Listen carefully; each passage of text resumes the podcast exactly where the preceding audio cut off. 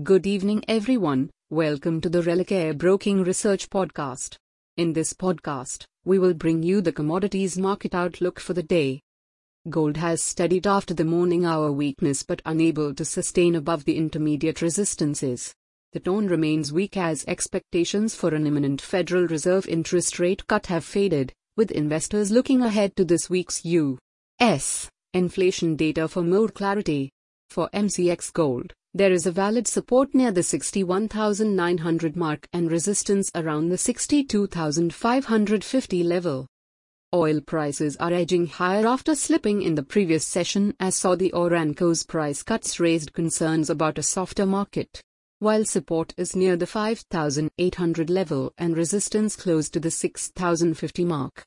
The next resistance will be 6,120 in case of a decisive break above 6,050. Natural gas has traded with a positive bias since morning.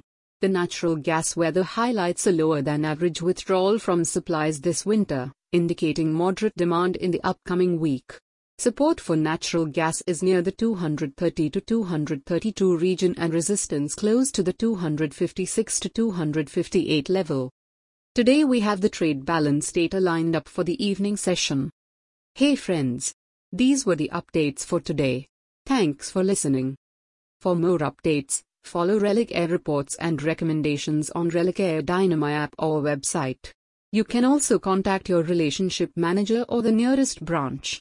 Please read the disclaimer document available on religareonline.com slash disclaimer before trading or investing. Happy investing!